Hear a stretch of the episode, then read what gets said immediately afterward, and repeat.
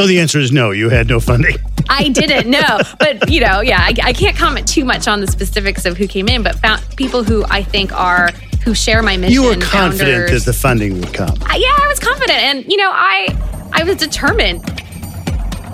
I'm Scott McGrew. Welcome to Sand Hill Road.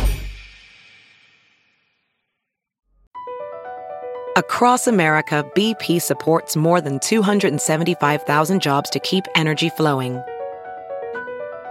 Jobs like updating turbines at one of our Indiana wind farms and producing more oil and gas with fewer operational emissions in the Gulf of Mexico. It's and, not or. See what doing both means for energy nationwide at bp.com slash investing in America. Ophthalmologist Dr. Strauss has seen firsthand how the metaverse is helping surgeons practice the procedures to treat cataracts. Cataracts are the primary cause of avoidable blindness. He works with a virtual reality training platform developed by Fundamental VR and Orbis International to help surgeons develop the muscle memory they need. The result? More confident, capable surgeons. And even more importantly, patients who can see. Explore more stories like Dr. Strauss's at meta.com slash metaverse impact.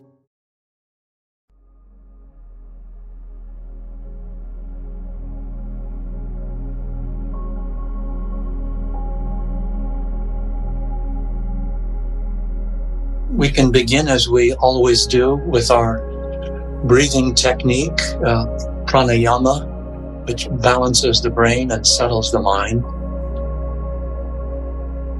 This week on Sand Hill Road. All right. Let's take a couple minutes before opening our eyes. Companies and venture investors practicing self care in very strange times there's more and more conversation around the importance of this with founders. And I think we'll sit down with Overwater Ventures Kristina Simmons. How can we give them tools and different options to really be thinking about this? Who encourages her portfolio CEOs and founders to stay balanced in all ways. If you don't become the ocean, you will be seasick every day. As for that, what you're hearing is one of two mandatory 20 minute meditations at a company called Garten. Not one of Kristina's investments, but definitely a company practicing balance. The name of the company is Garten, and I'm the founder and CEO of Garten. Michael Heinrich taking meditation very seriously. We introduced a policy called Garten Time. And so employees get uh, two periods during the day twice a day for 30 minutes each time, one in the morning and one in the afternoon, generally around 3 p.m., to do any number of stress reduction techniques, whether that's uh, you know meditation, light yoga stretches, uh, you know reading spiritual text, anything that really reduces stress is is game for that. You cannot work during those periods, and so. Um, you know somebody might say like but don't you want to maximize productivity shouldn't people be working all the time well, um, unfortunately, uh, human beings don't work that way. Now, you know, uh, engineers tend to be uh, kind of buttoned down people, if you were to if you were to stereotype, uh, and not kind of crunchy kumbaya people. Uh, and this sounds a little crunchy kumbaya. Well, we've got plenty of engineers on the Zoom, so they're all reaping the benefits because there's nothing kumbaya about having a clearer mind, having a reduction of cortisol levels in your body, being able to, you know, work more effectively during the day. And so uh, we just wanted to create a, a place and a purpose so that people have the time thing. Okay. Yeah, you can pivot that little um, like this. Um, that way. Oh, this way. Exactly. There we go. Kristina Simmons. I'm Kristina Simmons, uh, founder and managing partner at Overwater Ventures. Uh, I think we all pay lip service to work life balance, right? But you're saying there's an actual return on investment on work life balance. Yes, that's my philosophy. So for I'll back up for a moment. With Overwater, I was really excited about you know, where is there the most innovation happening? And I think that's in human and planet health. And one of the gaps that I was seeing was that the best founders were usually highly technical. And the gap was, okay, how do I go from R&D project into a real business? and a brand that people love, whether it's consumer or enterprise. But to become a brand that people love, it starts with the founder. And to start with the founder, you have to really be thinking about how can that founder show up as their best self, he or she as their best self in the office environment? And what does that take? And in a similar way that athletes have coaches in all different aspects of their life, why don't founders? Why aren't they thinking about their sleep or their meditation or their physical fitness or their mental well being? Because I think that that is extremely important to be able to build a successful company over time. And to your point, I, I just don't think you can build a big company if you don't have, you know, if you don't have a team who loves coming to work and loving their job and loving their life. Now, as you encourage your your client companies, your your portfolio companies to adopt healthy lifestyles and healthy behavior, it sounds kind of nannyish. Like, hey, we're going to do a follow up, uh, uh, you know, funding, but but did you eat your peas?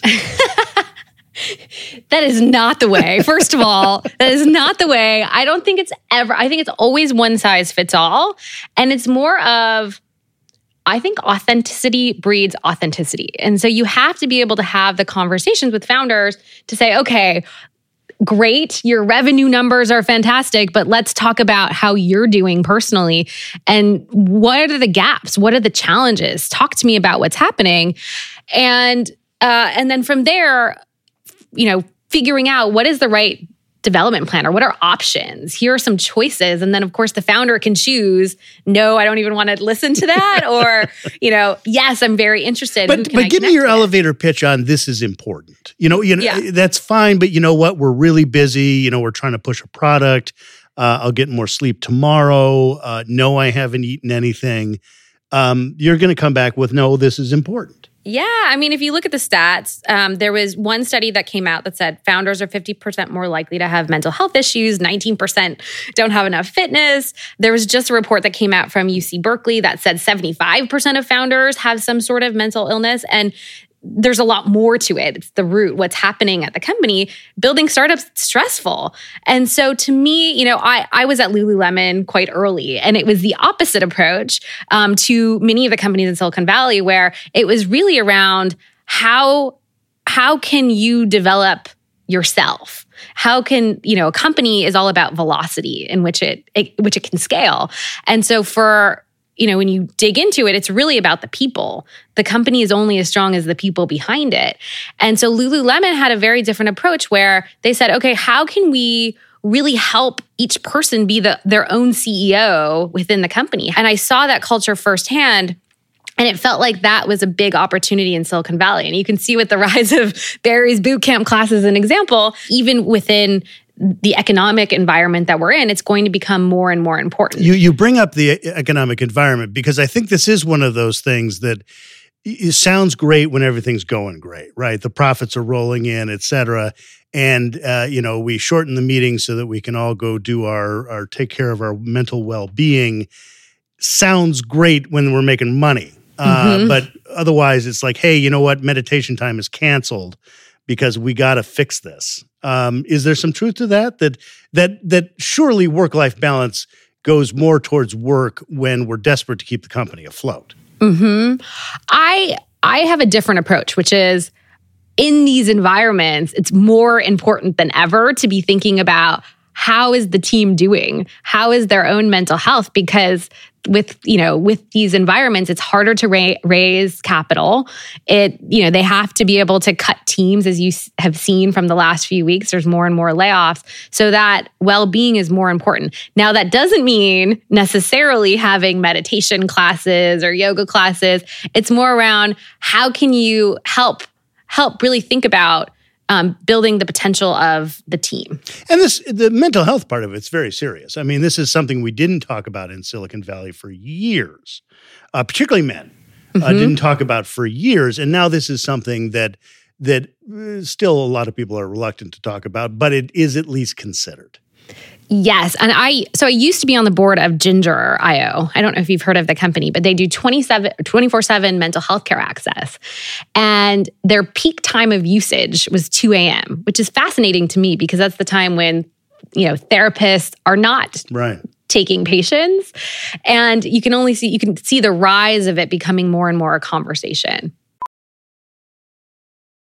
As a professional welder, Shayna Ford uses Forge FX to practice over and over, which helps her improve her skills. The more muscle memory that you have, the smoother your weld is. Learn more at meta.com slash metaverse impact. As you write your life story, you're far from finished. Are you looking to close the book on your job? Maybe turn a page in your career? Be continued at the Georgetown University School of Continuing Studies. Our professional master's degrees and certificates are designed to meet you where you are and take you where you want to go. At Georgetown SCS, the learning never stops, and neither do you. Write your next chapter. Be continued at scs.georgetown.edu slash podcast. I took a look at your portfolio of uh, companies that you're advising and that you've funded. A lot of your firm's investments have to do with fertility, women's fertility, but also men's fertility as well. Yes. Uh, is there a reason that that is one of your areas of specialty? Yeah. So, first of all, I invest in human and planet health. I like to look for companies that have some sort of breakthrough science or technology and have the potential to build big businesses. And I like to look for areas that I think have gaps in the market. One of those gaps in particular is fertility. It's one of the fastest growing areas within medicine. And I had a very strong thesis of how can you how can you not just think about incremental innovation but disruptive innovation and so i had a goal of with egg freezing and ivf how could you go from 25000 to 50000 all the way to $4000 how could you make it more affordable, more accessible, and with better results. And so, I um, one of the companies that I originally invested in was a company called Overture Life, which was rethinking egg freezing IVF, so to automate the embryology lab. Um, more to come on them. They just had an exciting update as of today in terms of their technology. So I will stay tuned for Yes, more good. information there. Um, but I was on the board of Overture Life and saw firsthand. I actually went through the process myself two times just to learn about what's broken from a consumer perspective. And then I've invested in four companies within the Overwater portfolio that together I think can really disrupt the industry and have better results for for families. How was your experience? I, obviously, this is not not something I have any any experience in. Yeah, I actually did a talk with uh, CNBC, uh, Chrissy Farr at the time Oh, around Chrissy's my. the best. I love her. She's I've been friends with her for a while and she was really curious in my experience. And you know, I went to three different clinics. I tested the experience. It's not necessarily made for egg freezing. It's more tailored for IVF whereas the growth rate with egg freezing is quite high. And I just saw firsthand that the processes just felt really broken to me. The experience, the, you know, why do I have to go to a, the doctor to take my blood every day? Uh, the medications are not necessarily great. It's a very, it's not, it's an analog experience. It's not digital. And so, how could you better automate the process? and I should, uh, Chrissy's been on this podcast. I should point out to her fans she just had a baby. Yes, a few weeks ago. Um, and and then also male fertility. Was that something where you thought something was broken, or you just thought to yourself, "Well, we probably should know both sides of the coin here." Yeah, well, half the problem it's it's not just women; it's also men, Sure. and so you have to be thinking about both sides of you know of the process. So I invested in a company called Fellow, and they are doing at home. Um, both in sperm analysis and then cryo. And to me, it was really fascinating because they took um, a strong approach in terms of their science and their R and D pipeline as well to say, okay, how do we think about men's health in this? How do we educate both men and women around um, you know their own fertility journey? And the idea is how, in the future at least, how can we start um, creating tools and technology for people people to be thinking about it earlier in the process versus in their late 30s or 40s, for instance. And I mean, circling back to our uh, companies providing mental health or health in general, uh, this is something that some companies, but not all, provide as a benefit. Uh, but again, for employer retention and employee uh, ease of mind, it's a good benefit. Yes, I think it's a great benefit. I read yesterday um, that a- Amazon provides this benefit, and that there were people just just joining Amazon to be able to get those benefits. And it's crazy to me that insurance doesn't provide that. I hope that that's changing. But again, I'm investing in technology and and companies that I think can lower the cost and make it more affordable and accessible with or without insurance. Before you went out on your own, you were at Andreessen Horowitz and Khosla Ventures. Uh, first of all, why go out on your own? Yeah, lots of reasons. Um, for me, I, you know, if I, I'll, I'll, take a step back and I'll kind of talk about my journey. Maybe that do, but I want to, before you do, for the person who may be less familiar with brand named uh, venture capital, if you could be from two different firms, Andreessen Horowitz and Khosla have got to be two of the top. It, it was an amazing it's journey. Like I went to Both Harvard were... for my undergrad and Yale for my, you know, for my master's, right? Yeah, and Princeton for my PhD. Yeah, I I'm, did none of those things, by the way. Yeah. I'm very grateful to be at both of those places, and they're similar in the way that they think really big about the world, and I loved that, and very different. Why did you leave? Uh, you know, you went from Andreessen Horowitz yeah. to to Khosla. Why did you leave and strike out on your own? Yeah. So I, you know, at Khosla, and I, I loved working for Vinod. He taught me so many things in terms of managing 400 active portfolio companies. And the only way to really reinvent something in any way, not just in venture, is, is you, a clean sheet. You have, yeah, you have to, you have to be outside of the, the, you know, the existing organization to innovate. And so when I decided to leave to start Overwater, I said, how can I really rethink every part of venture? How can I be something different? And I think that there's an opportunity um, to to do things differently at every level. Tell me about that first day. Had you had the LPs come in? Did you have funding secure, or did you walk into a rented office and put down a pencil and paper and say, "Okay, here we go"? No, my philosophy was that, you know, I knew that, and I knew from the very beginning at Khosla, I, I when I met Vinod, and I, I, again, I love him. He was really rethinking how, you know, how could he shift Khosla from a generalist tech firm to really a firm that was focused on impact and reinventing societal infrastructure?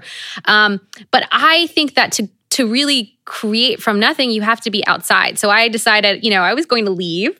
I have always wanted there was something that was pulling me to, towards being both an entrepreneur and an investor. Gives me more empathy uh, for the founders who i'm meeting when they're raising capital. And i said okay i want to take some time to really think to leave and think through what is my strategy with overwater? And then how do i think about um, the even the lps that i want in my fund to be different? So the answer is no, you had no funding.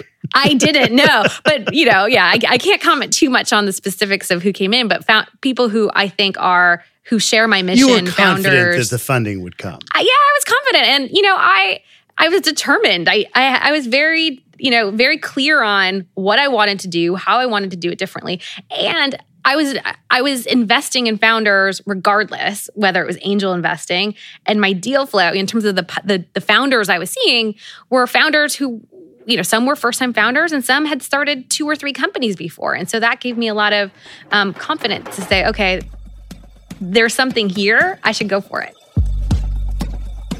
Overwater Ventures Kristina Simmons encouraging founders to grow both their business and their mental well-being. Very inspiring. Have a great day, everyone, and thanks to everybody.